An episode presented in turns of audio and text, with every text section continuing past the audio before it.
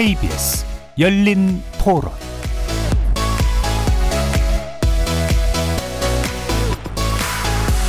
안녕하십니까. KBS 열린 토론 정준희입니다. 보수 매체는 보수 정당과 집단 얘기만 하고 진보 매체는 또 진보 집단의 입장만 대변하고 있어서 좀 편파적인 보도를 하는 것 같아서 문제점이라 생각해요. 본인들이 이론적으로 편파적으로 제공하니 그런 부분에 대해서만큼은 뭔가의 제재가 돼야 되는 거 아니냐 싶은 건데 지금 같은 경우에는 피해자 쪽에서 서명한다는 것 자체는 약간 좀 논리적으로 좀 약간 좀 맞지 않다고 보고 근데 그거조차도 지금 어쨌든 통과가 안 되는 게 문제가 있지 않나라는 향행서는 지금 지금이라도 해야 된다고 일단 보는 입장인 거고요. 오히려 좀 더 더 강화가 되고 원안 쪽에 가깝게 해야 되는 거 아니냐라는 생각인 거고. 매번 그런 건 아니지만 과도하게 부풀려서 이야기함으로 해서 피해를 받는 경우도 있잖아요. 그런 경우에 피해받는 사람에 대해서 충분히 어떤 대책을 한 거면 되는데 그걸 끝나버리잖아요. 그런 점들이 이제 해소가 되면 될 텐데 그렇다고 해서 너무 강하게 하면 언론의 자유가 또 문제가 되죠.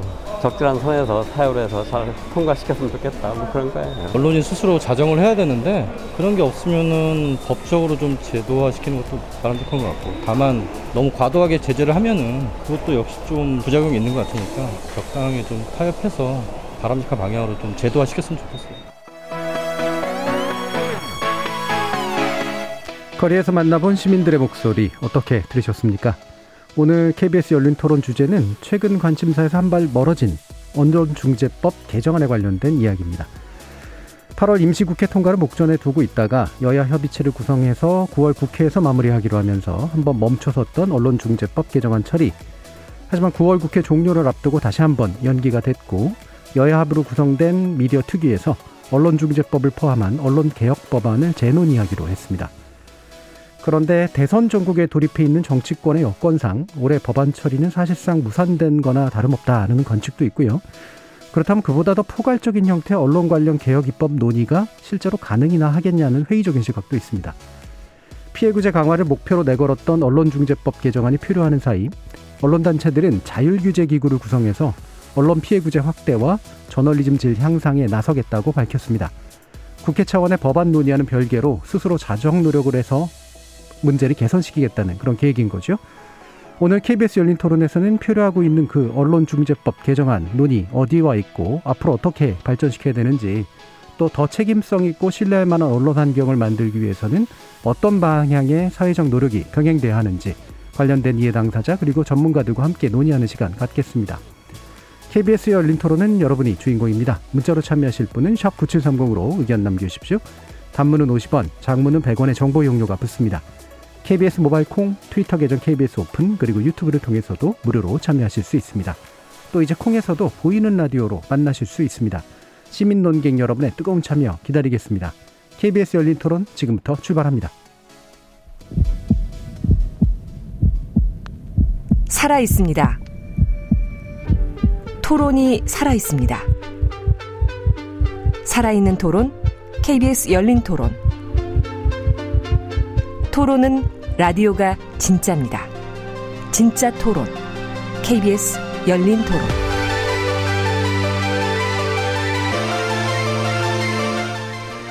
오늘 함께 해주실 세 분 소개해 드리겠습니다. 먼저 어, 언론 개혁 활동 그리고 언론인 어, 언론에 의한 피해자 구제의 문제에 적극적으로 활동해 오셨죠. 김성순 변호사 나오셨습니다. 네, 안녕하세요. 그리고 정보 인권 전문가 단체이신 오픈넷에서 활동하고 계십니다. 손지원 변호사 함께 하셨습니다. 네, 안녕하세요. 그리고 언론현업단체 대표로 윤창현 언론노조 위원장도 모셨습니다. 네, 안녕하십니까. 자, 언론중재법 개정안은 법사위는 일단 통과를 했었으나 어, 국회 본회의 앞에서 이제 그 표류한 그런 상태인데요. 어, 아무래도 이제 여야가 쟁점 사항에 대해서 강하게 대립했고 언론 현업 단체에서도 상당히 부정적인 그런 입장을 가지고 있었었기 때문에 아무래도 이것이 큰 정치적 쟁점이 되면서 그 정책 부담을 안기에는 좀 부족한 그런 상태가 아니었나 싶은데요. 어, 국회에서 미디어 특위를 이제 구성한다고 합니다. 어, 뭐 이렇게 되면은 이제 이 법뿐만이 아니라 이제 관련된 현안들을 좀 더 폭넓게 다루겠다라는 의지로 읽히긴 하는데 실제로 또 가능할지에 대한 회의적인 시각도 없지 않아서요. 현재 상황들 어떻게 보시는지 일단 간단하게 의견 여쭙고 언론중재법 개정안에 관련된 또 논의 몇 가지 이어가도록 하겠습니다. 김성근 변호사님 먼저 말씀 주시죠. 예.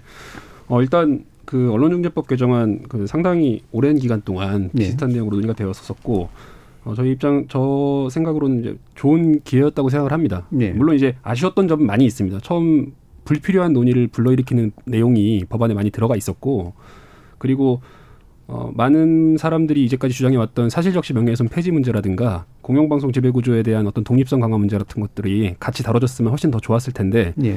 한 가지 주제에서만 다뤄지다 보니까 어, 언론인 현업단체들의 많은 반발을 불러왔고 어, 불필요한 논의가 이어졌고 결과적으로는 통과되지 못한 상황이 됐고 아쉬운 부분이 있습니다. 여러 가지 네. 부분이 아쉽고 앞으로 그리고 아까 말씀드렸던 다른 주제들 충분히 이, 어, 논의할 수 있는 시간이 있기 때문에 어, 같이 논의해가지고 이참에 몇 가지 주제들 오랜 오랜 묵은 오랜 연, 그 정말 주제들입니다. 그 주제들이 네. 한 번에 통과될 수 있는 계기가 될 수 있으면 좋겠습니다. 예. 어, 나름의 아쉬움은 있으나 어, 그래도 부족한 면이 있었던 만큼 좀 더 나은 법안들과 함께 한꺼번에 좀 개혁들을 좀 이뤘으면 좋겠다. 이런 견해로 읽히네요. 손지현 변호사님은 어떠신가요?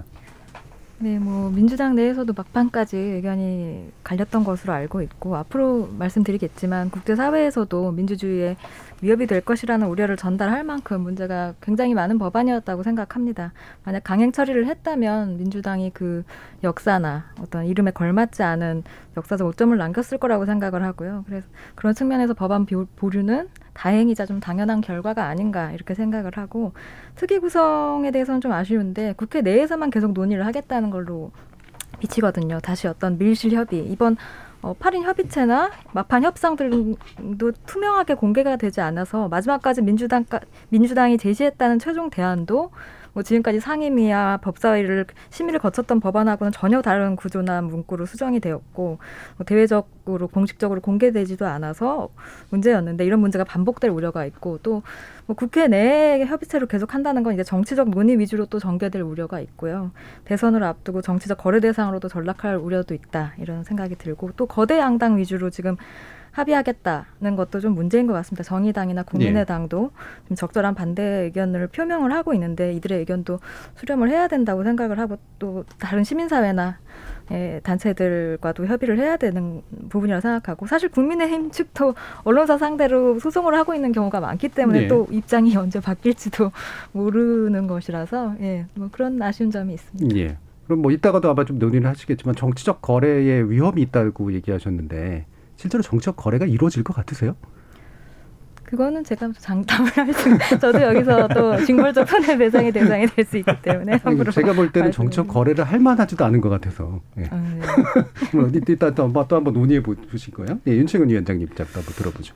그 가장 큰 문제는 그 여기 계신 정진 교수님 포함해서 여기 이 자리에 토론에 나온 어, 네 사람이 마지막까지 민주당이 처리하려고 했던 법안이 어떤 법안인지를 모릅니다 지금. 네. 그 말은 법사위를 통과한 안에서 8인 협의체를 거치면서 민주당이 추가 양보안을 제시를 했고 그것들이 국민의힘의 반대와 당내의 의견 불일치 때문에 결국은 마- 막판에 이제 8인 협의체가 아, 협상이 타결되지 못하고 나서 민주당이 아, 당 지도부 청원에서 강행 처리할 것인가 말 것인가 의원총회 가고 이 과정에서도 막판까지 법안의 내용이 뭔가를 가지고 논의는 흔적이 없습니다. 예. 결국은 이거는 외부의 반대와 무관하게 그러한 그 성안된 법률안 자체의 내용 자체가 무엇인지조차도 확정되지 않은 상태였기 때문에 좀 처리할 수 없었다고 보고요, 당연히.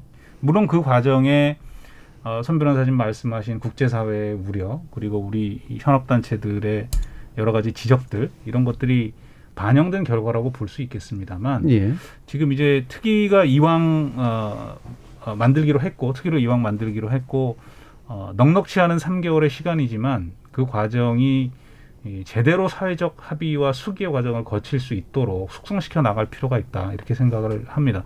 그 특히 지금 이제 손 변호사님 말씀하셨지만 8인 협의체가 18인 협의체가 됐다고 해서 정치적 대립 구도에서 벗어나지 않는 한 예. 똑같은 결과를 담보할 가능성이 대단히 높습니다. 그래서 어, 비교섭 단체 그리고 저희는 언론 현업 단체들은 국회 쪽에다가 가능한 범위에서 그리고 최대한 많은 목소리를 들을 수 있게 상, 상설 자문 기구를 좀 만들 필요가 있다. 네. 그리고 그 자문 기구의 합의를 국회가 추인하는 방식으로 그렇게 사회적 합의를 뒷받침하는 방식으로 특위가 운영돼야 되지 않겠는가 예, 예. 하는 의견을 가지고 있습니다. 예.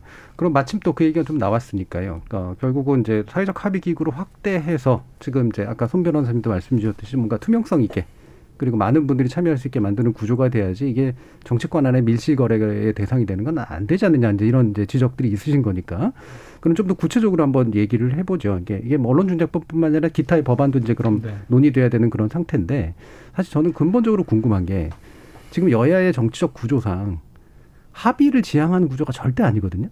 일단 일단은 싸워보고 싸워서 정치적 이득을 얻는 그런 방식이고 이기든 지든 간에 그다음에 사회적 합의구를 여러 번 이제 뭐 만들어 본 적도 있고 그런데 우리 사회에서 합의 문화라는 것이 사실 또 존재하느냐 예, 그러니까 이게 합의 형식이 도대체 뭐냐 여기에 대해서도 되게 불투명한 면이 좀 있는 것 같아요. 그래서 어떤 구상을 하고 계신지 한번 들어보고 싶어요. 일단 윤 위원장님 말씀 한번 들어볼까요? 바로 지금 정 교수님 지적하신 그런 부분 때문에 음. 저는 정치권만의 이 협의체가 대단히 위험하다고 보는 예. 것입니다. 과연 하- 그 극단적인 정치적 대결 구도 속에서 이미 언론중재법에서 징벌배상을 하느냐 마느냐가 정치적 승리냐 정치적 패배냐라는 그렇죠. 결론을 담보하게 돼버렸습니다. 네. 구조적으로. 그러니까 이미 이 징벌배상을 할 것인가 말 것인가를 넘어서서 어떻게 하면 당초에 입법 취지였던 어, 언론 피해자 구제를 강화하고 대신 동시에 제기되는 문제인 언론 자유의 미충 문제를 예.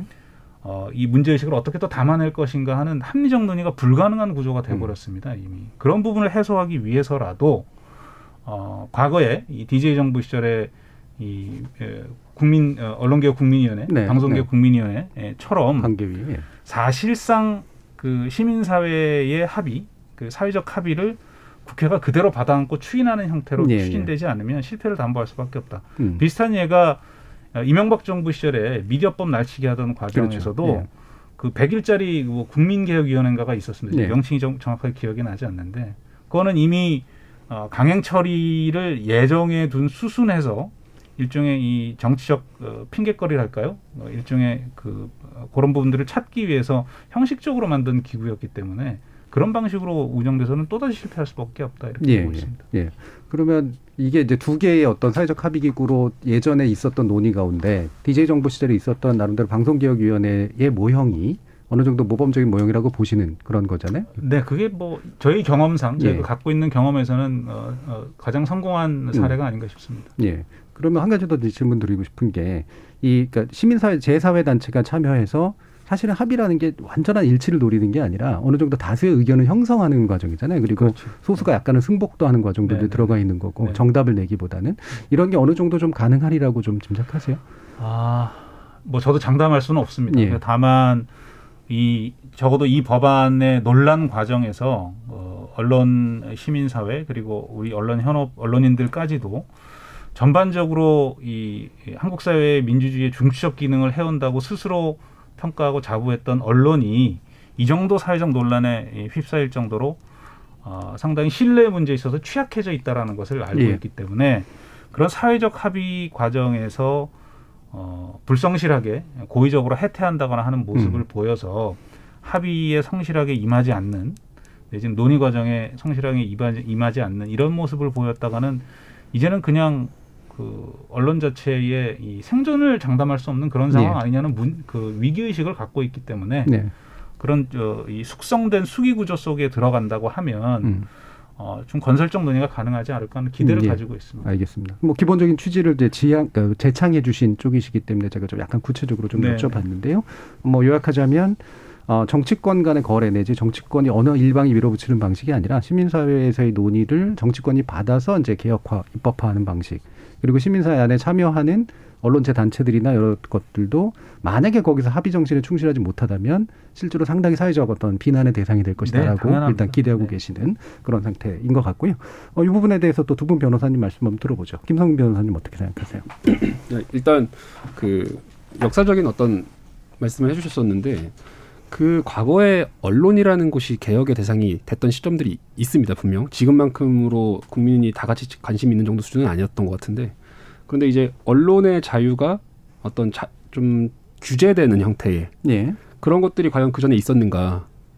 그 전에는 뭐 제 기억에는 방송법, 통합방송법이라든가 네. 하여튼 뭐 언론의 자유와는 좀 오히려 언론의 자유를 더 보장하는 형태의 논의들은 사회적 합의 기구로서 어떤 어느 정도의 그 가능성이 좀 보입니다. 근데 네. 이 지금 문제되는 그 징벌적 손해배상 법안만 놓고 보면은 그 언론 피 언론의 그 자유가 제약될 우려가 있다. 근데 음. 문제는 그 그거를 수범 당하는 대상자가 또 마이크를 잡은 언론이라는 것이죠. 네. 네. 그런 부분에서 이제 어, 과연 이 징벌적 손해배상 제도의 도입이라는 것이 개혁의 대상이 되는 언론과 과연 가능할 네. 것인가 그 부분에 대해서 좀 의문이 있고 이건 뭐 뭐또참 야합이라든 야합이라든가 이제 밀실이라든가 무슨 말씀인지 알겠습니다. 그리고 마지막 그 민주당에서 하겠다는 법안 저도 뭐 내용 모르지만 대강의 이제 내용 예상할 수 있는 정도는 이제 발표는 했던 것인데 근데 참 근데 국회라는 곳이 결국은 민의를 다 대변을 해야 되는 곳인데 국회가 민의를 대변하는 것이 부족해 가지고 또 사회적 합의 기구를 만들 수밖에 없다는 이게 좀 안타깝습니다. 일단 예, 안타깝고 어 사회적 합의 기구를 저는 만약인데 한다면은 아까 말씀드렸던 것처럼 다른 주제들 다른 같이 함께 같이 가, 가져가면서 우리 지금 우리 사회에서의 언론의 자유와 언론 피해 구제의 균형을 맞춰야 됩니다. 지금 균형을 맞춰야 네네. 되는데 그 균형점에서 언론중재법만 통과된다고 균형 맞, 맞지 않는다고 저도 생각을 합니다. 음. 같이 함께 갈 수 있는 차원에서의 그런 기구로서 기능을 3개월 동안 했으면 좋겠고 어 다른 제가 그 전에 토론회에서도 많이 말씀드렸었습니다만은 3개월이 짧다면 짧은 시간인데 8인 협의체 어 저도 한 번 가서 의견 진술하고 왔었는데 뭐 생각보다 상당히 빡빡하게 진행됐었던 것으로 알고 있고. 예, 뭐, 예. 뭐 열심히 듣, 들어주시더라고요. 음. 뭐 야당이든 여당이든 저희 의견에 대해서 열심히 들어주셨고 그런 정도 수준으로 뭐 정말 마- 말 그대로 뭐 매일 토론한다든가 하는 형태를 취할 수 있다면은 3개월이면은 우리 사회에서 지금 갖고 있는 많은 문제들 언론에 관련한 많은 여러 가지 여러 가지 문제들을 한 번에 논의할 수 있는 충분한 기회가 될 수 있다고 생각합니다. 예, 뭐 기대가 지금 아예 없지는 않으신 그런 상황이긴 한데, 어, 뭐 그런 중요한 부분은 짚어주신 것 같긴 해요. 기존에 이제 사회적 합의라고 하는 건 대체로 어, 뭐좀더 이렇게 좀 활성화시키는 그런 방향으로의 어떤 개혁 그렇죠. 이런 쪽이었기 때문에 그 안에 당사자들이 사실 크게 반대할 일들이 없었던 언론 면도 있다. 언론의 예, 언론의 지능에 관련한 보통 예. 것들이었습니다. 물론 이제 아닌 사례도 물론 있긴 예, 있었습니다만, 있- 예. 네 그런데 이제 이번에는 아무래도 일정한 언론의 자유의 그 자유와 그다음에 책임 사이에 조정을 해야 되는 상태이기 때문에 이걸 안 받으려고 하는 쪽이 있는 한은 사실 조정이 일어나겠느냐 이제 이런 이제 약간 우려를 또 제시해 주셨어요. 손 변호사님 한번 말씀 들어보죠. 제 시각은 약간 다른데요. 저는 네. 지금까지 어떤 언론이나 표현의 자유에 대해서 굉장히 규제, 규제나 금지 일변도의 규제들이 항상 논의가 되어 왔다라고 저는 생각을 합니다. 그리고 사실은 그 언론 보도의 주요 대상이기도 하기 때문에 국회의원들은 본인들이 이해 당사자기도 하고 또 기본적으로 대중들은 언론에 대한 반감을 가지고 있는 경우가 상당히 많습니다.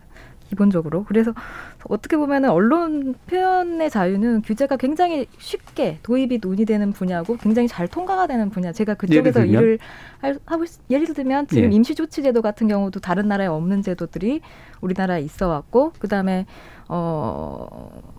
뭐 저희 뭐 앞으로 설명드리겠지만은 형사 네, 되게 천- 많다고 형사처벌 예, 네. 규- 규제도 굉장히 과도하다고 평가될 정도로 많은 형사처벌 어, 표현의 자유에 대한 형- 형사처벌 제도가 있고 또 실명제도 우리나라는 있었던 나라고 또 언론 중재 사실 언론 중재법상의 이제 언론 중재 위원회 그런 각종 조치 제도들도 사, 다른 나라에선 보기 힘들 정도로 그런 피해 구제에 중, 어, 중점이 있는 그런 제도들도 많이 있었기 때문에 그 뭐 언론에 대한 뭐 지능만이 논의됐고 지금 새롭게 지금 언론에 대한 강한 규제가 논의되는 시점이라고 생각은 하지. 않습니다. 그 부분은 사회적 합의 예. 기구에서 논의된 예, 대상을 얘기하신 사회적 거고요. 합의 기구는 예. 지금 뭐 그게 어떤 장치일 뿐인 것이고 아무튼 그런 규제가 뭐 지금까지 논의되지 않았었다. 지금이 어떤 새로운 국면이다라고 판단할 수는 없는 것 같고 또 이 징벌적 언론에 대한 질법적 손해배상 논의도 제가 알기로는 2006년에도 한 번 있었고 어떤 그 예, 시점은 있었던 것 같고요. 또 어, 하- 사회적 합의기가 필요하다는 거는 이런 지금 이렇게 너무 쉽게 규제가 도- 쉬운 규제 쉽게 규제가 도입되는 이런 언론 표현의 자유 규제 문제에 있어서 이런 포퓰리즘적으로 갈 것이 아니라 저도 사회적 합의가 쉽게 이루어질 분야라고 생각은 하지 않고 합의에 따라서 뭐 그게 결정이 되는 것이라고 생각하진 않지만 입법 과정에 있어서 어떤 규제가 논의 어, 논의가 될 때는 어떤 헌법상의 비례 원칙이라든지 아니면 국제사회 이런 어떤 국- 인권 기준 standard 이런 것, 것들에 대한 어, 활발한 제, 의견 제시 라든지 뭐 어떤 다양한 반대 의견을 통해서 숙의하는 절차 를 적어도 취해야 되지 않나 이런 어 이런 생각을 갖고 있습니다. 알겠습니다. 예. 그러면 이제 일부에서 원래 논의할 내용이 언론중재법 개정안에 관련된 일단 기본적인 입장과 쟁점들은 몇 가지 좀 정리하고 사실 논의 많이를 했기 때문에 뭐 지겨우시기도 할 거예요. 아마 많이들 불러다니시기도 하셨으니까. 일단은 이제 현 단계가 어디냐까지는 일단 정리를 좀 해둬야 되니까 일부 논의의 나머지를 이 부분을 가지고 해야 될 텐데 아, 일단 언론중재법 개정안에서 적어도 이제 표면된 표면으로 이제 나온 취지 자체는 명칭은 이제 징벌적 손배제라고 얘기했지만 이제 피해 구제를 강화하고 신속화하겠다 네, 이런 이제 취지였단 말이에요. 그래서 피해 구제 부분에 있어서 지금까지의 어떤 법이라든가 이런 것들이 어느 정도 수준에 와 있다고 보시는지, 그다음에 이번에 언론조작법 개정안 제안된 것이 거기에 어떤 정도 수준으로 응답하고 있다고 판단을 하시는지 한번 말씀 또 들어보도록 하죠. 윤 위원장님 말씀부터 한번 듣죠. 어, 일단 그, 그 이제 이 법안의 취지와 관련해서 그 민주당조차도 스스로 이 정말 취지가 뭐냐에 대해서 계속 헷갈렸던 것 같아요. 네. 그이 말씀을 왜 드리냐면 언- 어떤 순간에는 피해 구제라고 이야기를 했다가 어떤 순간에는 가짜 뉴스 방지법이라고 이야기를 했다가 또 두 가지를 섞어서 가짜 뉴스에 대한 피해 구제법이라고 이야기를 했다가 네. 근데 이게 아무것도 아닌 것 같지만 이 취지를 어떻게 규정하느냐에 따라서 어, 이 민주당이 설계했던 법안의 내용이 어떻게 해석되는지가 저는 결정된다고 생각합니다. 네. 그래서 가짜뉴스 방지법이라고 했을 때는 사실은 언론중재법으로 고쳐서 가짜뉴스를 방지한다는 건 어불성설이죠. 이건 네. 불가능한 얘기입니다. 나중에 또 설명드리겠습니다만 그런 의도로 바라보면 소위 국제사회나 어, 국내에서 여, 어, 여러 어, 뭐 인권위원회를 포함- 포함해서 여러 곳에서 지적했던 어, 자의적 해석이 가능한 모호한 부분들이 궁극적으로는 어, 정치적으로 자의적으로 가짜 뉴스를 규정을 하고 정치적으로 불리한 뉴스들을 징벌하는 방법으로 이 법안이 악용될 수 있다라는 해석을 나올 수밖에 없다라는 지점입니다. 네. 그런 점에서 어, 대단히 큰 위험성을 내포한 법안이었다라고 평가를 합니다. 그리고 마지막에 이제 에, 민주당에서 8인 협의체 과정에서 여러 가지 이제 어, 뭐 수정안 대폭 양보안을 제시했지만 뭐 알려진 바로는 뭐 징벌 선배 규정 다 드러내고 뭐 추정 조항을 드러내고 예, 추정 조항도 드러내고 그 징벌 배상도 다 드러낸다는 얘기도 돌았거든요. 뭐 한때는 돌긴 했었죠. 네네네. 뭐. 한 근데 보통은 3배 정도까지로 얘기하는 것 같다라고까지는 나왔던 것. 그것조차도 포기하고 네. 그 배상 기준에 있어서 증감이 가능하도록 네. 하는 조항을 집어넣는다 이런 얘기까지도 듣긴 했었습니다만 근데 그게 이 저 정치적 타협이 불가능했던 것이 아- 앞서도 말씀드렸지만 이비 파리자비체 구조 그리고 진- 언론중재법 개정안 자체가 여야의 정치적 대립에 아주 극단적 지점에 와 있었기 때문에 네. 어떤 안을 내도 타협이 불가능한 상황이었습니다. 음. 어, 그래서 저는 다시 한번 사회적 협의의 중요성이 부각된 지점들이 아닌가 이렇게 평가합니다. 예.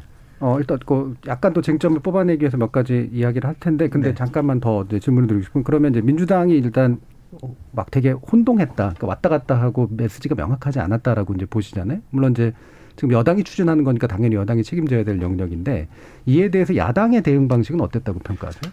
아, 그, 이거 좀 이런 말씀 드려도 될지 모르겠는데 저는 언론중재법 개, 민주당의 개정안을 음. 만약 국민의힘이 들고 나왔다면 아 저 당은 저럴 수 있다 그렇게 생각했을 것 같아요 저는. 네, 네. 그러니까 그 뭐 너무 국민들이 잘 아시겠지만 역사적 경험에서 소위 이제 과거 뭐 전단 정권 시절까지 거슬러 걸- 올라갈 것도 없이 뭐 이명박 정권, 박근혜 정권 어, 들어서면서 여러 가지 언론 탄압의 사례들이 어, 역사적으로 노정돼 왔고 거기에 대한 정치적 책임이 현재 국민의힘이라는 정치 세력에 있기 때문에 아 그런 DNA를 갖고 있다라고 하면 저 정당은 저럴 수 있겠다. 라고 이해했을 것 같아요. 네. 그러면 저 당연히 반대했겠죠. 예, 예. 저희는 그런데 근데 민주당이 왜 이걸 할까? 왜 이럴까? 라는 뭐 음. 근본적인 의무를 좀 가졌습니다. 예. 그래서 저는 이제 민주당에 쌓인 어떤 역사적 경험, 음. 민주당이 스스로 어, 언론이 왜 우리한테만 가혹하게 구는가? 라는, 라는 지점에서 어, 결국은 언론을 어, 일정하게 징벌하고 규제하지 않으면 안 되겠다라는 결론에 다다른 것이 아닌가라는 예. 생각을 좀 하게 됐습니다. 물론 근데 그거는 민주당이라는 정치 세력이 안고 갈 수밖에 없는 전 정치적 숙명이라고 생각합니다. 음. 왜 그러냐면 보수 정권이 들어섰을 때 소위 우리 사회에서 어, 그 많은 분들이 무슨 적폐 세력이다 이렇게 불러왔던 보수 언론을 포함해서 보수 정권을 강력히 옹이해 왔죠 논조로서. 그러나 진보 정권이 들어서고 상대적으로 언론 자유 공간이 넓게 열리면 어, 진보 언론이라고 평가받는 매체들이나 그 소속 기자들은 언론 자유의 본질적 가치에 충실해서 권력 감시라는 언론 본연의 업무를 보수 정권 때 제대로 하지 못했던 그런 어, 일들을 구현하고 싶어 합니다. 그러다 보면 소위 말하는 진보 정권에 대한 언론의 감시의 폭이 예. 양쪽에서 동시에 들어가기 때문에 그래서 더 강하게 공격받는다고 느낀다는 거죠. 공격받을 수밖에 없다. 음. 공격받는 게 공격이라는 표현이 좀 적절한지 모르겠습니다만은 일단 감시의 양과 깊이가 더 늘어나는 거 아니냐 음. 이런 부분에서 부담을 굉장히 많이 느낄 수 있다라는 예, 예. 뭐 지점에 있어서는 이해가 가는 측면도 있긴 합니다. 그런데 네. 그게 민주주의와 언론 자유를 옹호하고 그 속에서 정치적 가능성들을 늘 확장해왔던 민주당이 어, 그 부분들을 부정하기 시작하면 향후에 이 민주당의 정치적 정통성 이런 것들이 제대로 유지될 수 있겠는가 네. 그런 생각을 좀 하게 됩니다. 알겠습니다. 제가 약간 곁다리로 이제 여쭤보긴 했고 왜냐하면 이제 정치권에 이제 손에 맡길 수밖에 없, 맡겨질 수밖에 없는 구조니까 각자가 어떤 입, 실제로 본심이 어떤 입장인가가 사실 이 부분이 되게 중요할 것 같아서요. 한번 여쭤봤고 다시 좀 돌아와서 지금 피해자 구제냐 이제 가짜 뉴스 방지 내지 처벌이냐라고 하는 두 가지 남론사에서 왔다 갔다 하면서 민주당 스스로가 사실은 어, 휘청대는 그런 걸음걸이를 보여줬다라고 하는 그런 평가를 이제 해주셨기 때문에 이 부분에 대한 또 손지원 변호사님 말씀 한번 들어볼게요.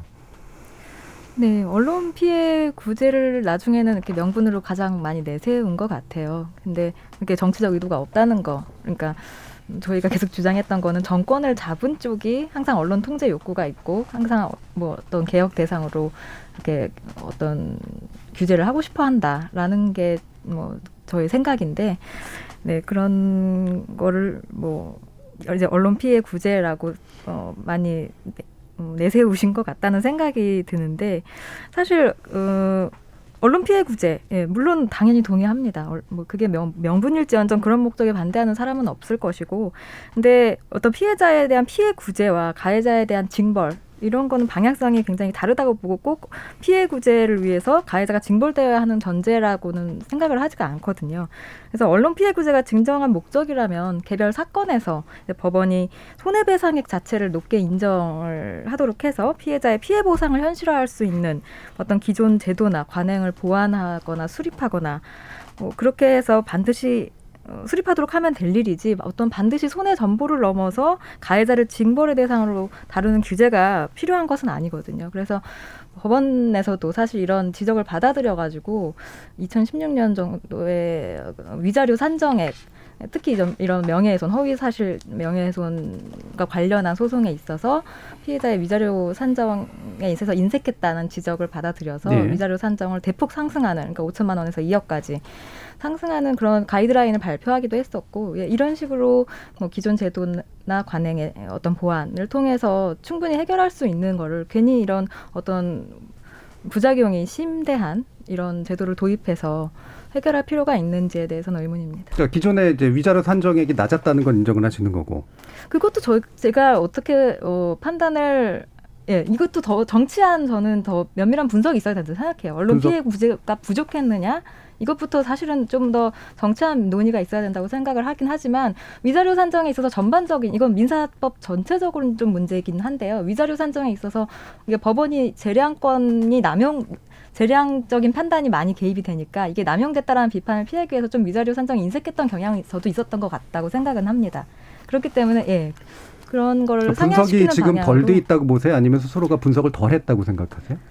분석이 좀 저는 더 이루어져야 된다고 생각을 해요. 음. 왜냐 어떤 위자료 어떤 손해배상액 자체가 인용액이 낮았다. 사실 이런 주장만으로는 어, 이거 이것도 전 사실 만연한 주장일지도 모른다는 생각이 들거든요. 왜냐하면 뭐 법원이 판단함에 있어서 여러 가지 요소를 비교 형량해서 어, 내린 결정일 수 있는데 그게 그냥 낮았다, 높았다, 뭐 이렇게 어떤 기준으로 그걸 판단을 할 수 있는지는 잘 모르겠습니다. 음, 모호하게 지금 일단 답변을 해주셨고요. 김성근 변호사님 이 부분에 대한 예. 뭐 나름 의견 있으실 텐데요. 아, 지금 어, 지금 나온 얘기들이 네. 어떻게 보면 이 법안을 둘러싼 쟁점의 제일 중요한 부분들인 것 네. 같습니다. 그 가짜 뉴스 방지와 피해 구제 강화가 별도의 이야기라는 윤 위원장님 말씀 너무 공감하고 제가 수차례 토론회를 가서 민주당 측 인사에게 했던 이야기입니다. 가짜 뉴스 방지와 피해 구제를 합쳐서 원중이법이 기능할 것이라는 홍보를 하지 마라. 실제 내용은 그렇지가 않습니다. 실제 법안 내용은 가짜 뉴스 방지는 간접적인 효과로서 나타날 수 있는 어떤 반사 이익일 뿐이지 예.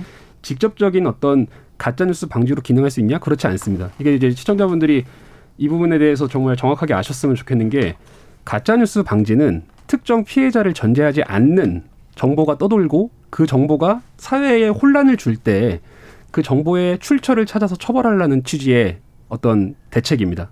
그리고 피해 구제 강화라는 것은 기본적으로 언론 피해자가 있는 것을 전제로 하여서 그 언론 피해자가 받은 피해를 어 좀 더 보상해 주자. 근데 그 보상이 왜 더 해주는 것인가? 우리나라에서 기본적인 이 언론 사건을 다루고 있을 때, 언론 사건을 다룰 때 그 기본의 언, 그 헌법이라든가 언중위법이 예정하고 있는 것은 그 정당한 그러니까 그 시- 진실로 믿은 믿은데 정당한 이유가 있는가? 결국에는 취재 노력입니다. 취재 노력이 얼마나 있는가를 보자는 것인데 그 부분에 있어서 지금 우리 언론이 어 일반 시민들이 느끼기에는 부족한 면이 많기 때문에 결국에는 피해 구제가 약하다. 그리고 말, 말씀드렸 말씀 아까 나눴던 것처럼 법원의 위자료 산정도 약하다. 이것들이 이제 혼, 그 합쳐져 가지고 이제 이런 현상이 일어나는 것이거든요. 그리고 그 국제 사회에서의 어떤 우려점 저도 그거 구해서 읽어봤는데 그 국제사회에서의 우려점도 결국은 피해자가 없는 경우를 가정하고 그 피해자가 없는 경우를 가정한 가짜뉴스 방지에 대해서 혹시 그런 법안으로까지 이용될 수 있는 것이 아닌지 우려한다는 취지로 저는 봤습니다. 그 국제 규범도 피해자가 있는 것을 전제로 하는 아주 구체적인 실제 피해가 있는 것을 전제로 했을 경우에 손해액 산정이 늘어날 수 있다는 것에 대해서까지 국제 규범이 금지하고 있는 것이 아닙니다. 그 어떤 특정 피해자가 없는 경우 구체적인 법익 침해가 없는데 그것이 사회적 법익을 침해, 침해한다 국가적 법익, 법익을 침해한다는 어떤 좀 뭐 국가보안법 같은 느낌인 거죠 모호한 어, 권력자나 뭐 아니면 자본이 이용할 수 있는 취지의 어떤 법안이 나왔을 경우에 그런 것은 안 된다 그것이 예. 국가 국제 사회 규범의 어떤 저는 그 취지라고 생각합니다 그리고 이 가짜 뉴스와 피해 구제 강화라는 이 법안 내용과는 좀 무관한 어떤 아까 말 제가 첫 말이 말씀드린 게 이 부분입니다. 불필요한 논쟁이 사회에 일어나게 한 것은 민주당이 저는 정말 잘못했다고 생각합니다. 예. 조작 정보라는 어떤 그 개념의 추가라든가 그다음에 고의중과실 추정이라는 형태의 아주 독특한 우리 우리 사 우리 기본 어떤 이 판례 법리와도 맞지 않는 독특한 형태의 규정들을 들고 나오면서 불필요한 곳에서 정쟁화가 됐습니다. 그 부분 좀 안타, 안타까운 부분이고 여기서 근데 저는 또 언론에 너무 아쉬웠던 부분이 제가 말씀 아까 지금 위원장님 말씀하셨던 것처럼 가짜 뉴스 대책과 피해 구제 대책이 다르다. 그다음에 국제사회에서 어떤 부분을 우려하고 있는데 국제사회에서의 그 국제 규범은 제가 방금 말씀드렸던 것처럼 이런 부분을 우려- 우려하는 것이다. 그러니까 근데 지금 그 당 그 유엔에서 보내왔던 서한이 과연 우리 지금 이 논쟁이 벌어지고 있는 것에서 어 진, 진정한 문제의 본질이 무엇인가를 탐구하는 데 사용되었는가 예.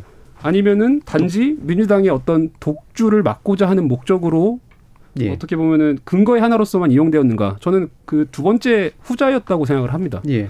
진정한 그 어떤 본질적인 문제의 출발점으로서 기능을 하는 것으로 언론이 이것을 쓰지 않았습니다. 예. 예. 그래서 이 문제를 둘러싸고 정쟁화가 됐고 여기서 또 어떻게 보면은 편향성이 또 발생하지 않습니까?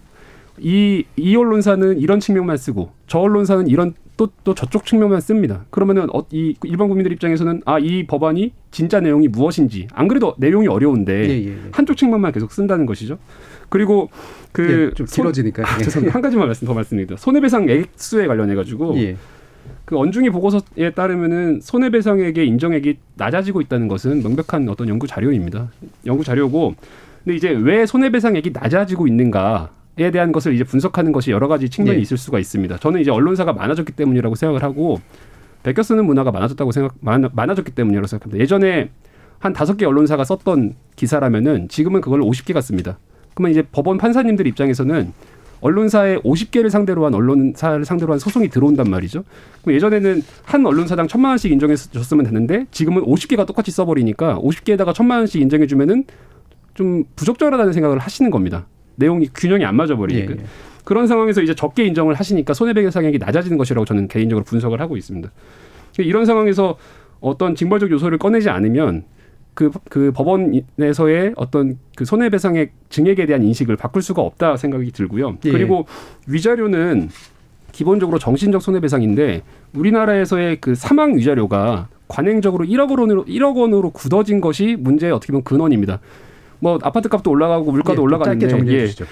그 위자료는 올라가지 않고 있는 이 예. 현실이고 그 위자료를 전체적으로 증액하자 손 변호사님 말씀 아주 좋은 말씀이지만 현실적으로 사실 가능성이 없는 말씀으로 들리고 그렇기 때문에 20개 정도의 법안에서 다양한 개별 법안에서 징벌적 손배를 도입하면서 손해액을, 손해액을 늘리고자 시도하고 있는 것이라고 생각합니다. 예, 요번에 예. 한 방에 좀- 너무 다 얘기를 하시려고 해가지고, 해가지고 쟁점이 한 세 개쯤 지금 얘기를 하셨는데 다 말씀하시면 좋긴 하겠지만 손해액에 대한 이야기는 일단 받은 거로 치고요. 그 다음에 정쟁 구조 부분에 관련된 문제도 일단 따로 빼고 일단 이제 그 부분에 대한 얘기를 해보시죠. 그러면 이제 가짜 뉴스와 이제 이게 두 가지가 저는 완전 별개라고 생각하진 않습니다만 교집합이 있는 거기 때문에 다만 이제 중요한 거는 피- 그러니까 법적 용어니까 피해자를 특정할 수 없는 거죠. 그러니까 가짜 뉴스로 인해서 피해자가 특정되지 않고 다만 사회적으로는 피해가 있을 수도 있는.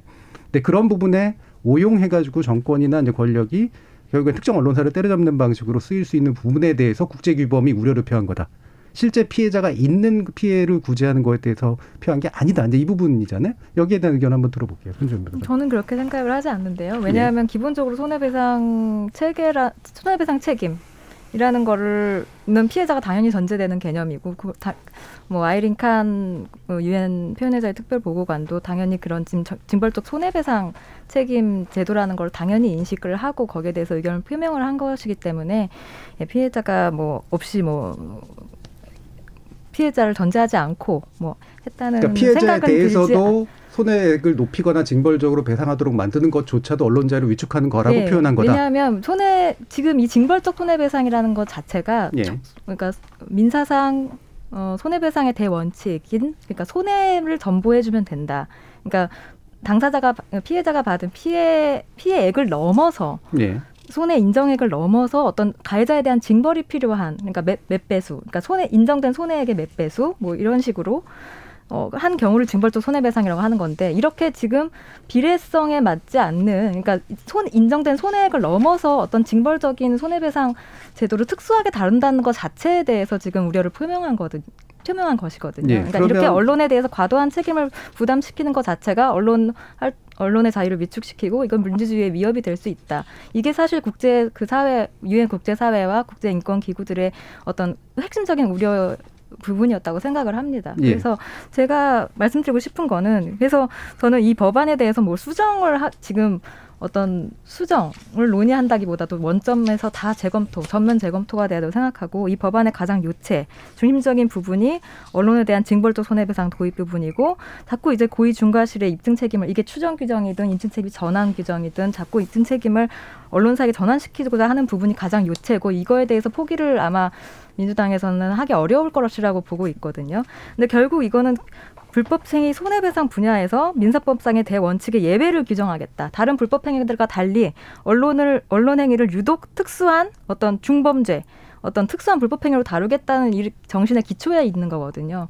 근데 이거 자체가 그러니까 언론에 대한 어, 굉장한 언론- 위축 효과를 음. 불러일으킬 수밖에 없는 것이고 언론만 유독 징벌적 손배 대상이 된다고 판단하고 있다고 보시는 거예요?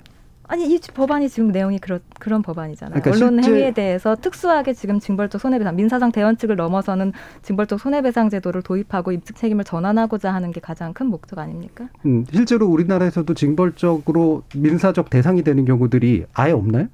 특수하게 몇 개가 규정이 되어 있죠. 그러니까 예. 그, 어, 어, 이걸 말씀드리자면 어떤 거- 어떤 위험물 책임, 그러니까 어떤 어, 불법 행위가 어떤 위험물로에서 발생을 했고 그게 굉장히 명백한 상황에 상황에 있고 아니면은 어, 개별 피해자들이 입은 손해액이 굉장히 작, 작고 미미해서 그러니까 예를 들면 예, 집단 배상이 어떤- 필요한 부분이라든가 이런 거 네네네 말씀이시죠. 그런 예. 부분들이나 어, 어, 뭐 가불 관계, 어떤 하청업체와 어떤 원청업체의 관계라든지 근로자, 사용자와의 관계라든지 뭐 이런 굉장히 특수한 분야에만 도입이 되어 있는 건데 언론 분야는 그- 이게 적절하지가 않다는 것입니다. 네. 알겠습니다. 예, 윤창현 의원의 말씀까지 듣죠. 일단 국제사회의 우려는 그러니까 민주주의의 보편성에 관한 것이라고 저는 뭐 규정을 하고 싶습니다. 근데 결국은 우리가 아, 지금 그 민주당 법안이 담고 있는 그 징벌배상을 기초로 한 저는 뭐 징벌배상은 뭐 별도로 논의해볼 수 있다고 생각하지만 앞서서 지적했던 고의 이, 이 중과실의 추정 부분이라든가 허위 조작 보도의 개념의 규정이라든가 이런 부분에 있어서 자의적 해석을 낳고 이것이 권력에 의한 남용 가능성을 어, 배제할 수 없다는 예. 점에서 민주주의 일반에 대한 우려를 표시한 것이라고 생각하고요. 당연히 또 아이린 칸 보고관을 포함한 국제사회의 우려에는 징벌 배상에 대한 우려가 분명히 담겨 있습니다. 그거는 이제 뭐냐 하면 피해자 배상을 하지 말라는 얘기가 피해자에 대한 보상을 강화하느냐 마느냐에 대한 문제를 넘어서서 그걸 이런 방식으로 하면 언론 자유라는 민주주의의 기본 가치에 상당한 위협이 될 수 있다라는 지적이라고 저는 생각을 하고요. 그 부분은 민주당 법안에 대한 분명한 지적이었다고 봅니다. 그리고 어, 또 지금 이제 이 어, 논의 과정에서 이제 손 변호사님께서 입증 책임의 문제 말씀하셨잖아요. 저는 개인적인 생각입니다만 이 법안의 내용이 이렇게 복잡해지고 여러 가지 사회적 논란을 낳은 지점에 입증 책임의 문제가 있다고 생각합니다. 네. 그러니까 뭐냐면 지금 이제 다른 징벌배상제 이야기 하셨잖아요. 그이 재정을 책임법 포함해서 일부 도입이 돼 있는데 그 부분에서 입증 책임은 제조사한테 있습니다. 근데 언론이라는 것은 대단히 특수해서 징벌 선배가 도입된 미국의 경우에도 판례에 의해서 입증 책임을 소를 제기하는 당사자가 지도록 했습니다. 왜 그러냐면 언론이 만들어내는 기사나 보도는 어, 전체 진실에 관해서 백을 가지고 있지 않습니다. 사실의 일의 조각을 가지고 이에 접근하고 또 다른 언론사가 그 이를 바탕으로 해서 사에 접근하고 총체적 실체적 진실에 접근하는 과정으로서 하나의 총체적 진실이 완성되는 것이지 개별 기사 자체가 100% 진실을 다 담보하는 경우는 극히 드뭅니다. 예. 근데 그 과정에 이런 법률적 제한을 가하기 시작하면 사회 비리나 어떤 부패, 정치의 부패, 경제 권력의 부패에 대해서 감시하는 과정 자체가 차단당하게 되는 겁니다. 이 법률이 가져올 가장 무서운 우려의 지점들은 그런 과정들을 통해서 결국은 언론이 배상의 위험을 피하기 위해서 그러한 과감한 취재와 어, 고발 탐사 보도의 위축을 어, 당연히 감수하게 되는 음. 경, 언론의 언론사의 경제적 이익을 위해서 국민의 이, 이 보편적 이익이 되는 사회 고, 어, 비리에 대한 감시 활동 자체를 스스로 위축시킬 수밖에 없다는 지점이죠. 예, 그, 그 부분은 부분- 저도 충분히 이해가 가는데 그럼 네. 약간만 추가적으로 질문을 드리면 과감한 거하고 부실한 거 차이를 구별을 해야 되잖아요. 당연히 예, 그렇습니다. 근데 우리 네. 언론 환경에서 과감, 그 부실을 과감으로 포장하는 경우도 사실 좀 많이 있다고 저는 판단을 하거든요. 네, 그거는 뭐 진보 보수 가리지 않고 예. 있다고 저는 생각하고요. 그 부분들은 사실은 왜 그런 현상이 벌어지느냐. 그거는 이제 그 저널리즘을 어떻게 접근하느냐, 게이트키핑의 문제 포함해서 여러 가지가 중첩될 수 있겠습니다만 어, 근본적으로는 한국 사회에 지금 탐사 보도가 대단히 많이 위축이 돼 있습니다. 음. 전반적으로 보면 그걸 행하는 언론사가 많지 않죠. 대부분은 말씀하신 것처럼 포털에 클릭 장사해서 먹고 살기 바쁜 그런 네. 환경이 돼 있기 때문에 가짜 뉴스나 소위 말해서 소위 말씀하시는 그 베껴쓰기 보도, 복붙 기사 이런 네. 것들을 없애기 위한 근본적인 어, 해결의 지점은 언론중재법 개정이 아니라 미디어 시장 환경을 구조적으로 어떻게 변경시킬 네. 수 있느냐 에 대한 논의가 수반되지 않으면 저는 답이 안 나올 거라고 예, 생각합니다. 저도 뭐 그 부분은 충분히 동의하는 부분이라 여기까지 일단 좀 듣고요. 어, 언론조사법 개정에 관련된 사실 기타의 쟁점들도 있습니다만 핵심 쟁점이 논의됐다고 일단은 좀 판단을 하고 어, 저희 청취자들 문자들 한번 들어보도록 하겠습니다. 정희진 문자 캐스터. 네, 지금까지 청취 자 여러분이 보내주신 문자들 소개합니다. 0116님, 왜 모든 사람들은 언론의 자유만 얘기하나요? 책임을 얘기하셔야죠. 언론 때문에 피해가 발생하면 당연히 보상받고 언론은 처벌받아야죠. 그게 오히려 책임을 다하고 자유를 누리는 길 아닌가요? 민석호님, 원래 취지는 다 어디로 갔는지 모르겠고 누더기가 된 법안은 차라리 처리 안 하는 것이 나을 수도 있다고 봅니다. K78739889님, 기자나 언론에서 진짜 반성하고 자성하는 모습을 보여줘야 되는데 국민들은 별로 느끼지 못하고 있어요. 그게 제일 문제 같습니다. 9451님, 현재는 언론이 독점, 권력화되어 있습니다. 이를 타파하고 언론 본래 순기능 회복이 필요합니다. 국민공청회 등 충분한 여론을 수렴해서 언론의 자유를 보장하되 언론 피해 보상과 책임은 분명하게 이루어져야 합니다 해주셨고요. 1935님, 민주당이 추진한 언론의 징벌적 손해배상액을 다섯 배로 정해놓은 건 오히려 약하다고 생각합니다. 오히려 보상액을 더 강화해야 된다고 봅니다. 라고 보내주셨네요. 네, KBS 열린 토론. 이 시간은 영상으로도 생중계하고 있습니다. 유튜브에 들어가셔서 KBS 일라디오 또는 KBS 열린 토론을 검색하시면 지금 바로 토론하는 모습 보실 수 있습니다. 방송을 듣고 계신 여러분이 시민 농객입니다. 계속해서 청취자 여러분들의 날카로운 시선과 의견 보내주세요. 지금까지 문자캐스터 정희진이었습니다. 토론이 세상을 바꿀 수는 없습니다. 하지만 토론 없이 바꿀 수 있는 세상은 어디에도 없습니다.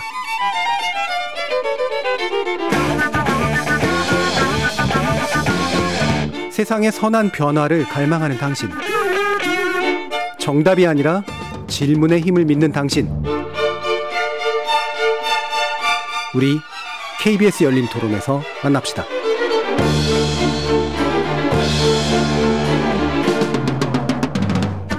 KBS 열린 토론 표류하는 언론중재법 개정안 어디로 가나라는 주제로 윤창현 언론노조위원장, 김성순 변호사, 손지연 변호사 이렇게 세 분의 전문가와 함께 하고 있습니다.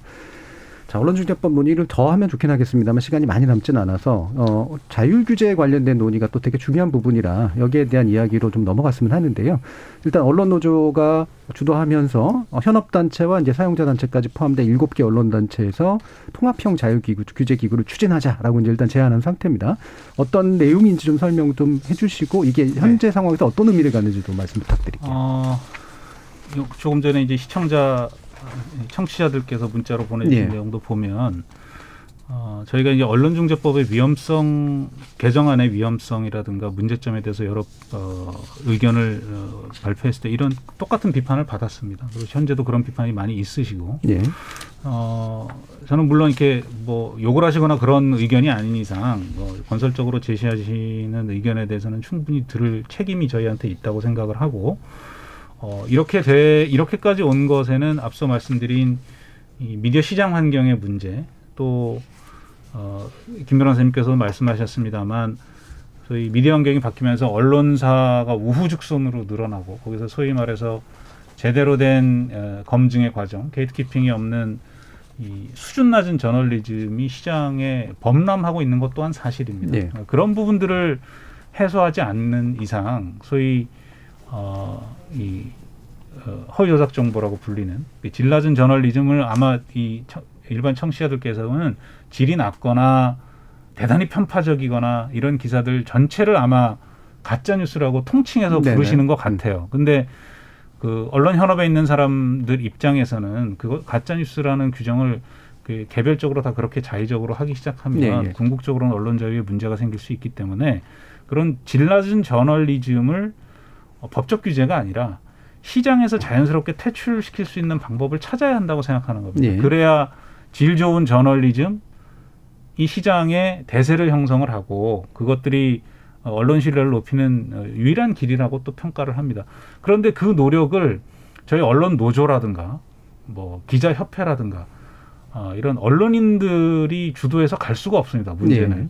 언론 사업자들이 동의하고 어, 언론사의 경제적 이익을 포함한 그 시장 활동에 일정한 어, 그 자율 규제를 가할 수 있는 결정을 스스로 해야 합니다. 예. 그러기 위해서 사용자 단체의 참여가 대단히 중요했고 어, 아마 저 언론 현업 단체와 사용자 단체가 어, 이런 테이블에 같이 마주 앉은 게 역사상 처음일 겁니다. 그렇겠죠. 그동안은 네. 맨날 싸웠거든요, 네. 저희들이. 그만큼 이 사안에 대해서 저희도 심각하게 바라보고 있다는 점들을 청취자들께서 좀 인정을 해 주셨으면 좋겠고 이해를 해 주셨으면 좋겠고 그 자율 기구는 어, 인터넷 예, 미디어 환경 속에서 벌어지는 그러한 그 소위 말하는 허위 조작 정보라든가 질 낮은 저널리즘의 이슈들을 어, 업계 스스로가 일정한 약속들을 맺고 어, 스스로 규제들을 할 수 있는 방안들을 찾아내서 시장 환경을 하나씩 둘씩 바꿔 나가겠다는 예. 것입니다. 아, 앞으로 논의할 부분들이 굉장히 많기 때문에 그 결과를 예단해서 말씀드릴 수는 없지만 어, 지난번에 저희가 기자회견도 했습니다만 그 이후에도 후속 논의를 꾸준히 이어오고 있고 다음 주쯤에는 조금 더 진전된 내용을 좀 말씀드릴 수 있지 않을까 싶은 네, 상황입니다. 알겠습니다. 어, 사실 여기에 대해서 또 두 분 변호사님 의견을 들어야 되긴 한데요. 어, 요 관련된 내용에 대해서 또 구체적으로 언급을 해주실 어, 분을 저희가 섭외를 했습니다. 그래서 어, 심석태 세명대 저널리즘 스쿨 대학원 교수를 좀 전화로 연결을 했고요. 이 기구를 실제로 제안도 하셨고 아마 앞으로도 논의를 주도하고 인도해 주실 것 같습니다. 한번 얘기 들어보도록 하죠. 교수님 안녕하세요. 예, 안녕하십니까. 자, 지금 이제 윤 위원장님 말씀 주신 것처럼 이렇게 그 시장의 이제 어떤 자율성, 그 다음에 시장의 어떤 기능, 건전한 기능 회복을 위한 이제 그런 기구로서 지금 얘기가 되고 있는데, 네. 어, 당연히 가장 핵심적인 얘기는 실효성일 거 아니겠습니까? 어떻게 이제 이 문제 제기를 받으실 생각이신지 한번 들어보죠. 예, 기본적으로 지금 실효성에 대한 얘기들을 많이 하고 있죠, 사람들이. 예, 지금까지도 언론 규제, 언론 자율 규제를 제대로 하지 못했는데 만약에 지금 갑자기 자율 규제를 하겠다라고 하면 누가 믿어줄 수 있냐 이런 얘기들이죠. 어, 저도 충분히 가능한 얘기라고 생각을 하고요. 어, 지금까지 신문윤리위원회 뭐 등등의 기구가 있습니다만 제대로 안 됐는데 문제는 지금까지 제대로 안 됐으니까 앞으로도 잘 안 될 거다 이렇게 하는 것보다는 아, 좀 전에 윤창현 위원장이 이야기를 했습니다만 기본적으로 언론을 바꾸려면 언론 스스로가 바뀌어야 되는 거거든요. 그럼 언론 스스로가 조금이라도 바꿀 수 있는 어떤 수단이 없을까? 그렇다면 아, 무조건 법을 바꿔서 거기 어떤 새로운 강제력을 동원하고 새로운 규제를 신설하고 하는 그런 문제가 아니고 어, 언론이 어떻게 하면 스스로 어, 자기들의 문제를 해결할 수 있도록 유도할 것이냐 이쪽에 좀 방점이 가 있어야 되고요. 예. 그다음에 지금 실효성을 담보한다고 하는 측면에서는 지금 안 되고 있는 문제를 잘 분석해 보면 될 것 같아요. 지금 기구들이 왜 제대로 작동되지 않는지 그런 것들을 잘 분석을 해보고 어 그리고 우리 사회에서 너무 또 이 타율 규제 그러니까 법을 통한 규제가 지금 어 중심이 돼 있기 때문에 사실은 자율 규제를 할 유인이 하나도 없다는 거죠. 자율 규제를 하면 뭔가 좀 유리한 측면도 있고 어 이용자들도 뉴스 소비자들도 자율 규제를 통할 때 조금 더 편리한 점이 있어야 할 텐데 이제 그런 장점도 없죠. 그래서 어, 지금 이 부분에 대해서 제가 여러 차례에 걸쳐서 자율 규제를 좀 강화하자라는 이야기를 한 것은 에, 경우에 따라서는 이게 에, 지금 언론중재법 개정안 나오는 것을 좀 회피해 보기 위한 것 아니냐 뭐 그런 이야기도 있는데 이를테면 제 입장에서 그런 의도를 가질 하등의 이유가 없는 거죠. 제가 에, 저는 언론 경험도 있습니다만 제가 생각할 때는 어떻게 하면 이런 사회적으로 언론에 대한 관심이 이렇게 높아지는 시기에 예, 사실 일반적으로는 언론에 대해서 사람들이 그렇게 관심을 많이 가, 어, 표명하거나 하지 않죠. 근데 지금 어떤 특정한 시기에 사람들이 언론에 대해서 관심을 많이 가지고 있으니까 이럴 때에 그런 여론의 힘 그리고 또 사회적인 어떤 압력 이런 것들을 잘 활용하면 우리가 이, 이 이런 상황에서 언론이 스스로 자율 규제를 할수 있는 틀을 만들 수 있지 않을까. 어, 그리고 제가 말씀드릴 수 있는 것 중에 하나는 이제 앞으로 뭐 여러 가지 사람들이 모여서 연구를 하고 하지 않겠습니까? 네. 그런 과정에서 어, 어떻게 하면 그 기구가 효율성, 실질적인 실효성을 가질 수 있을 것이냐에 대한 아이디어들을 좀 만들 수 있겠죠. 네. 예를 들어서 어, 어떤 이 기- 자율규제에 들어가 있어야만 어떤 공적인 여러 가지 지원을 받을 수 있다든지 지금 언론에 대해서 여러 가지 지원 어, 정책이 있습니다만 어떤 언론에 어떤 지원을 할 것이냐 이런 것들이 투명하지 않다. 즉, 뭐, 일- 뭐 어떤 책임성 같은 것들을 제대로 담보하지 못한다. 이런 네. 얘기들이 있죠. 그러니까 아, 이 자율 규제를 제대로 하고 있는 것을 언론 어떤 지원이나 이런 데 연계를 한다든지 하는 여러 가지 방법들을 강구를 하면 지금까지 안 됐던 것보다는 훨씬 나은 어떤 제도를 만들 수 있지 않을까 아, 그런 생각을 갖고 있습니다. 예. 지금 들어보면 그리고 실제로 뭐 이런 자율규제 관련된 뭐 해외 기구들이나 이런 것들에서 확보하고 있는 방식이 이 자율규제 기구 안으로 들어가 있어야 예를 들면은 어떤 이제 그 가- 지나치게 강한 규제를 이제 뭐 강압적으로 받는 거를 피할 수 있게 해준다거나 부당한 규제 같은 것들을 아니면은 이제 말씀처럼 그런 지원제도 안에서 포함될 수 있도록 해준다거나 이런 게 이제 동시에 다 인센티브가 이제 되는 거잖아요. 그렇습니다. 예. 근데 그게 이제 필요한 건 분명한 것 같은데, 근데 또 한 가지 기준은 이게 자율규제라는 게 타율규제나 이런 것들에 비해서 수준이 낮은 규제가 아니라 사실 어떤 면에서는 기준이 훨씬 더 높은 규제여야 되잖아요. 그렇다면 이제 그. 기준을 어떻게 잘 정하고 실제로 그 강제력을 확보할 거냐 사실 이 문제일 텐데 어떻게 생각하시나요? 기본적으로 자율 규제라고 하면 법적인 규제보다는 훨씬 자유롭죠. 예. 무슨 말이냐면 법으로 규제를 만들 때는 위헌 심사부터 시작해서 헌법이 갖고 있는 어떤 기준을 엄격하게 지켜야 한다든지, 예, 그래서 어떤 법을 통해서 강제력을 발동하려고 하면 훨씬 더 어려울 수 있는데 네. 만약에 언론사들이 자율적으로 우리가 어떤 방식으로는 보도를 하지 말자 또는 어, 이러이러한 문제가 제기됐을 때 취재 단계에서부터 이런 부분은 우리가 어, 뉴스 소비자들 내지는 취재 대상의 어떤 인권이나 이런 부분들을 잘 존중하자라고 합의를 한다면 훨씬 더 탄력적인 결론을 가져올 수도 있다고 생각을 합니다. 네. 문제는 에, 지금까지 언론 사업자들이 자율 규제를 안 했죠 제대로 음. 그 자율 규제를 하지 않았던 이유가 있단 말이죠 그렇다면 지금 언론 사업자들이 자율 규제 기구에 스스로 들어올 수 있는 환경을 만들어주고 그다음에 이 자율 규제 기구에 들어와 있어야만 일- 한국에서 언론으로서 제대로 인정을 받을 수 있다라고 하는 그런 관계도 필요한 것이고요 그래서 저는 어, 지금 현재 벌어져 있는 이 언론 중재법이 중재법 개정안이 만들어 놓은 사회적인 공론의 틀이 매우 중요하다. 예. 아, 이 공론 의 틀을 잘 활용하면 지금까지 몇십, 몇십 년 동안 꿈쩍도 하지 않고 있던 언론 사업자들이 그렇죠. 이 문제에 대해서 인식을 달리하고 아 우리의 뉴스 소비자들하고 제대로 앞으로 이, 이 한국에서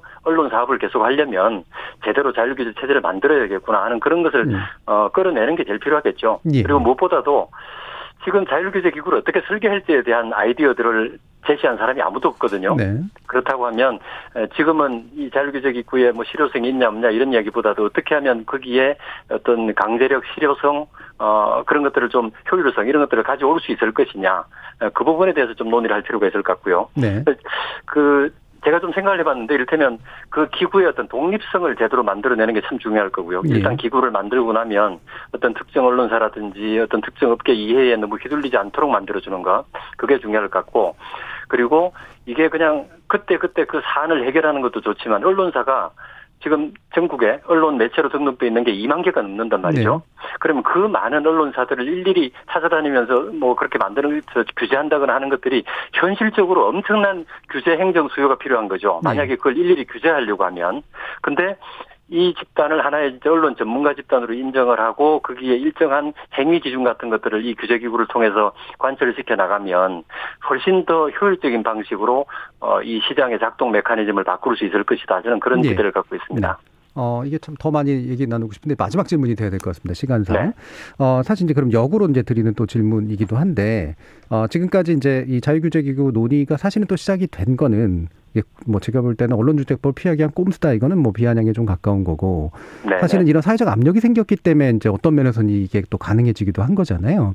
그렇습니다. 네, 이 과정에서 이제 그 사용자 단체도 모이고 현업 단체도 모이고 이제 좋은 공론의 장이 마련이 된 건 정말 다행인데 문제는 이제 만약에 이게 이제 진행이 되고 어, 어느 정도 실효성을 갖추기 위한 이제 강제력이라든가 이런 것들을 해나가는 과정에서 언론중재법에 대한 반론으로 펼쳤던 왜 우리의 표현의 자유라든가 언론의 자유를 침해하느냐라고 하는 것들이 이제 개별 개- 어떤 규제 대상들이 이야기하게 되는 상황들이 생겨날 수도 있을 거란 말이죠. 이 부분은 어떻게 좀 그렇죠. 대응하셔야 될까요? 이게 이제 그게 자율 규제의 묘미겠죠. 예. 이를테면 강제력을 동원해서 우리나라에 대해서 우리 저 정준희 선생님 잘 아시겠지만 어 우리나라의 그 언론에 대한 법적인 규제가 전 세계적 기준에서 봐서도 엄청나게 높은 경우란 말이죠. 예. 그러면 지금 법을 통해서 계속 뭔가를 만들어낼 때는 조금 전에 말씀하신 것처럼 이 위헌 문제, 헌법적으로 봤을 때 언론은 어디까지나 자율의 규정이고 어, 기본권의 문제인데 그것을 왜 법을 통해서 자꾸 이렇게 에, 과잉 규제를 하냐, 뭐 위헌 심사를 하겠다 이런 식의 얘기가 나오는데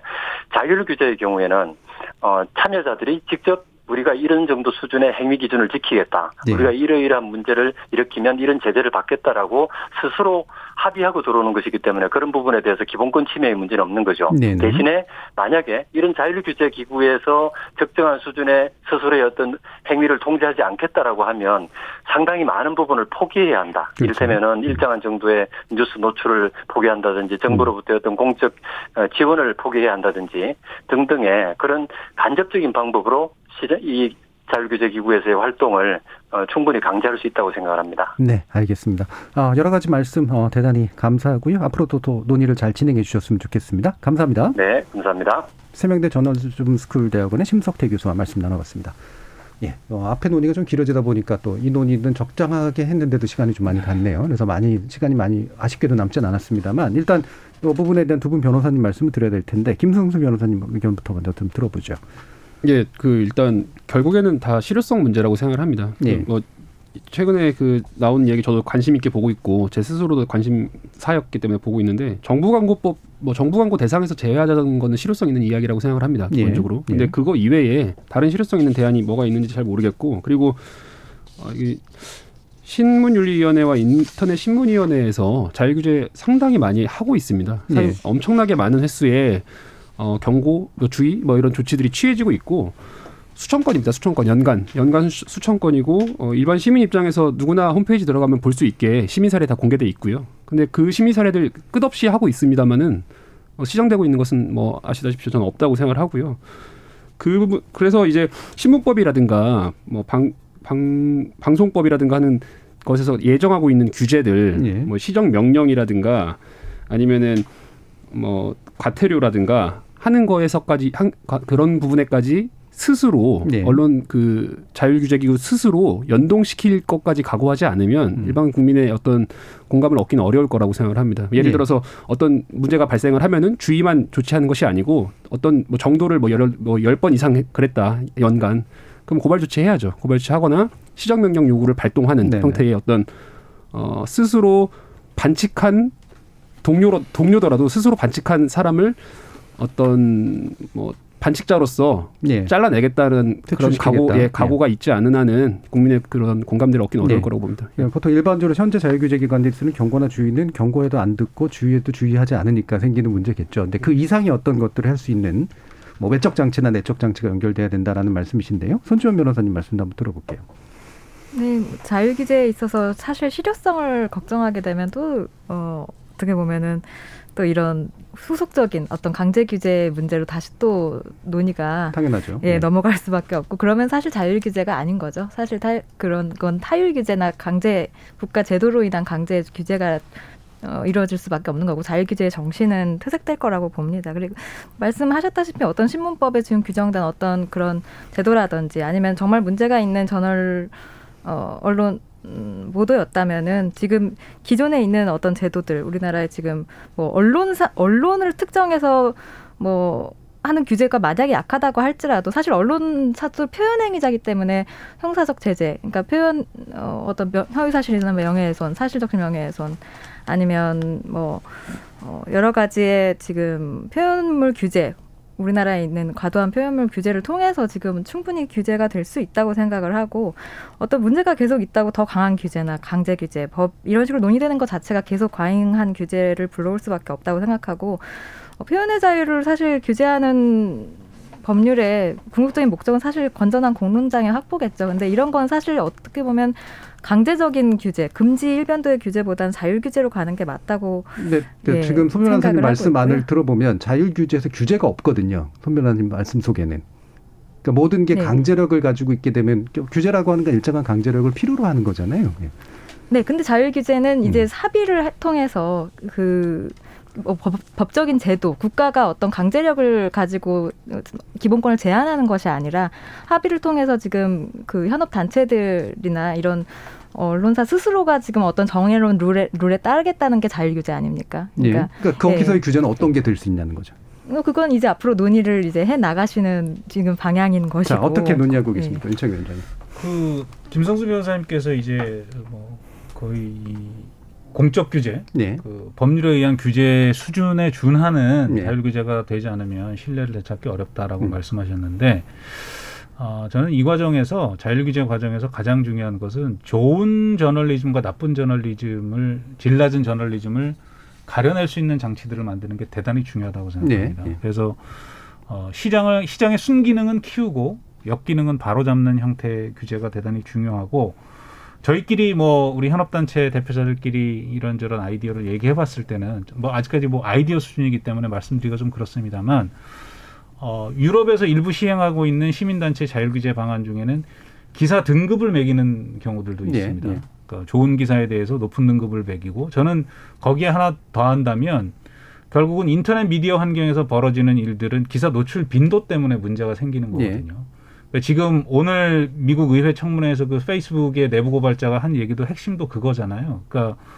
이 페이스북이 경제적 이익을 위해서 허위 정보, 소위 말하는 페이크 뉴스의 광범위한 유통을 사실상 방치하고 조장했다라는 주장이었습니다. 그건 그럼에도 불구하고 가짜 뉴스 자체를 개별적으로 하나하나 때려잡는 방식은 가능하지 않다는 거거든요. 그렇다고 하면 유통 시장에서 이 부분들을 어떻게 통제할 수 있느냐에 대한 대- 시장 참여자들의 대책이 스스로 필요하다는 겁니다. 저희는 네. 그 부분을 통해서 어, 법률을 통해서 열람 차단을 뭐 구현하는 것이 아니라 참여자들이 이런 기사들은 어, 이 시장에서 걸러내는 게 좋겠다라고 결정을 하면 독립적인 기구에서 결정을 하면 그 결정이 자율적으로 행해질 수 있는 그런 방식의 규제까지도 저는 필요하다고 생각합니다. 개인적으로. 유통자와의 계약이 필요하겠죠, 그러니까. 그래서 예. 저는 어 이 우리 한국 시장 한국 그 미디어 시장에서 이 보도 관련 기사의 유통의 절대량을 책임지고 있는 포털 사업자들이 예. 이 논의에 반드시 들어와야 한다고 생각하고요. 음. 또 하나 중요한 지점은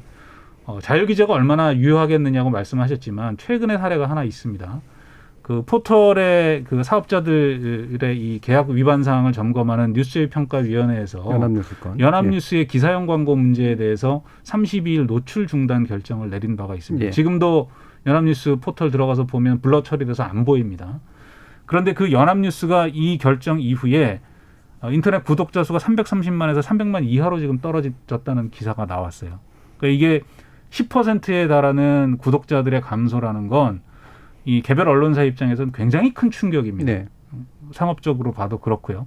이러한 자율 규제가 잘 설계만 되면 상당히 긍정적으로 역할을 할 수 있다라는 굉장히 작은 단서들을 저는 좀 보고 있습니다. 예. 뭐 저희가 논논논에서 그걸 다루기도 했었는데요. 이게 또 사회적 분위기가 그래서 사실 최근에 만들어진 규제의 어떤 결정이 아닌가라는 그런 생각도 좀 들긴 들었습니다. 아, 지금 마무리 발언을 해주셔야 되는데 약 한 40초 정도가 돼야 되겠네요. 두, 두 분께 두 번, 한 번씩 분이 발언 기회를 못 드려서 죄송합니다. 손지원 변호사님 마무리. 네, 앞으로 이제 언론중재법 개정안 논의가 어떻게 이루어져야 하는가에 대해서 지금 국회에서 합의 합의체 만들겠다고 들어가면서 이제 언론뿐만이 아니라 앞으로 1인 미디어 규제라든지 포털 규제 같은 걸 다 통합적으로 다 논의를 하겠다라고 네. 주장을 했거든요.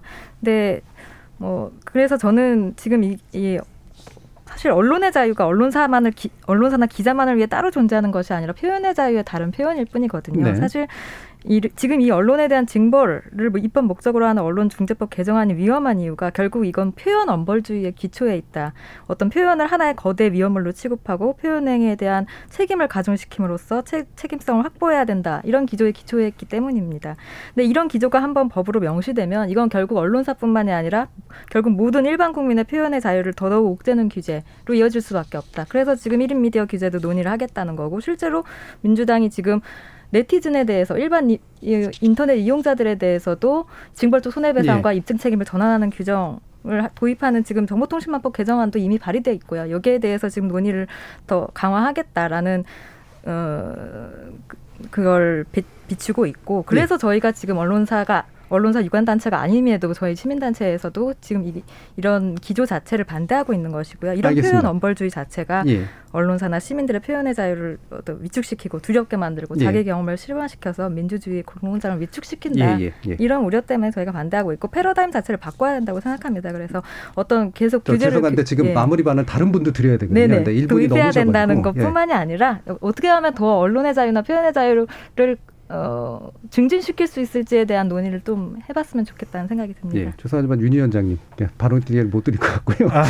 김성근 변호사님께 나머지 시간을 드려야 될 것 같습니다. 그 어, 일단 지금 현재 그 도입 추진하고 있는 언중위법은 없던 책임을 만드는 법은 절대 아닙니다. 그건 절대 아니고 그 있는 책임이 인정되는 경우에 한정하여서 책임의 그 어떤 정도를 강화하자는 취지라는 것을 예. 말씀드리고 싶고 그리고 입증 책임 전환에 대해서 이미 우리 파, 우리나라 판례는 원 그 피해자가 허위인 것을 입증하면은 나머지 정당한 보도였다는 것은 원고가 아니 그러니까 죄송합니다 언론이 입증하도록 하는 것이 이미 확립된 법리입니다. 뭐 어떻게 보면 입증 책임 전환이 이미 판례로서 확립되어 있고요.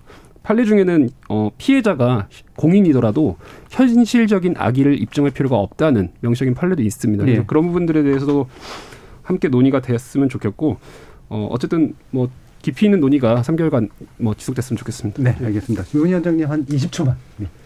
어, 너무 드릴 말씀이 많은데 저는 3개월의 특위 활동이 결실을 맺기 위해서는 아, 일단 그 사회적 합의 형태로 추진돼야 된다는 점 하나. 그리고 특위가 3개월로 부족하다 싶으면 21대 국회 내내 다른 언론개혁 과제를 지속적으로 다루기 위한 시즌 2, 시즌 3 이렇게 좀 특위 활동이 계속 지속됐으면 좋겠다라는 말씀 마지막으로 드리겠습니다. 네, 알겠습니다. 자, 오늘 어, 여러 가지 논의 함께 해주신 세 분께 감사드리는데요. 어, 민변, 김성준 변호사, 오픈넷 손지현 변호사, 그리고 윤창현 언론노조 위원장 세 분 모두 수고하셨습니다 감사합니다. 고맙습니다.